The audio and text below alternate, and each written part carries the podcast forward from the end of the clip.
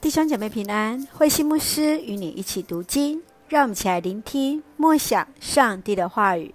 历代志上十九章到二十章，勇敢征战的大卫。历代志上十九章到二十章记述了大卫在战争上的攻击。除了打败亚扪人，叙利亚也臣服在大卫的统治。三位加特巨人也被大卫所打败。让我们一起来看这段经文与默想，请我们来看十九章十三节：要勇敢刚强，为我们的同胞和上帝的城镇奋力战斗。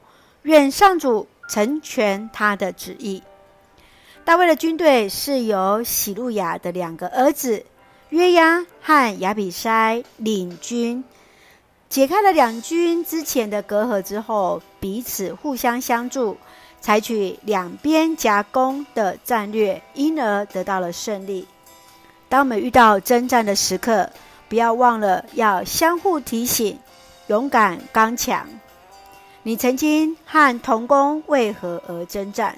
有什么事情是值得你为之而战，让上帝成全他的旨意？继续，让我们来看第二十章第四节。后来，以色列人和非利士人在基色又有战争。那时，户沙人西比该杀死一个巨人，叫细派，非利士人就被击败了。在以色列人历史的过程当中，摩西第一次派人侦察在迦南地，探子回报自己仿佛像蚱蜢一样渺小，只有约书亚和迦勒相信上帝的带领。之后，大卫面对巨人歌利亚。一战成名。在此，我们看到，当以色列人再次面对巨人，他们勇敢奋战，也得到了胜利。每一个人都有自己的巨人需要去突破。你生命中的巨人是谁？你如何去面对？上帝又如何引导你呢？愿主来恩待赐福带领我们。让我们一起用十九章十三节来作为我们的金句。要勇敢刚强，为我们的同胞和上帝的城镇奋力战斗。